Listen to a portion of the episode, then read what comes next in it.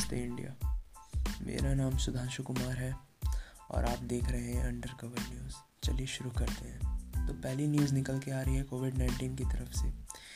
India में कुल तीन लाख छब्बीस हज़ार छः सौ छब्बीस केसेस हो चुकी हैं, जिनमें से एक लाख बासठ हज़ार लोगों ने ऑलरेडी रिकवर कर रखा है और नौ हज़ार एक सौ निन्यानवे लोगों की हो चुकी है अब तक मौत।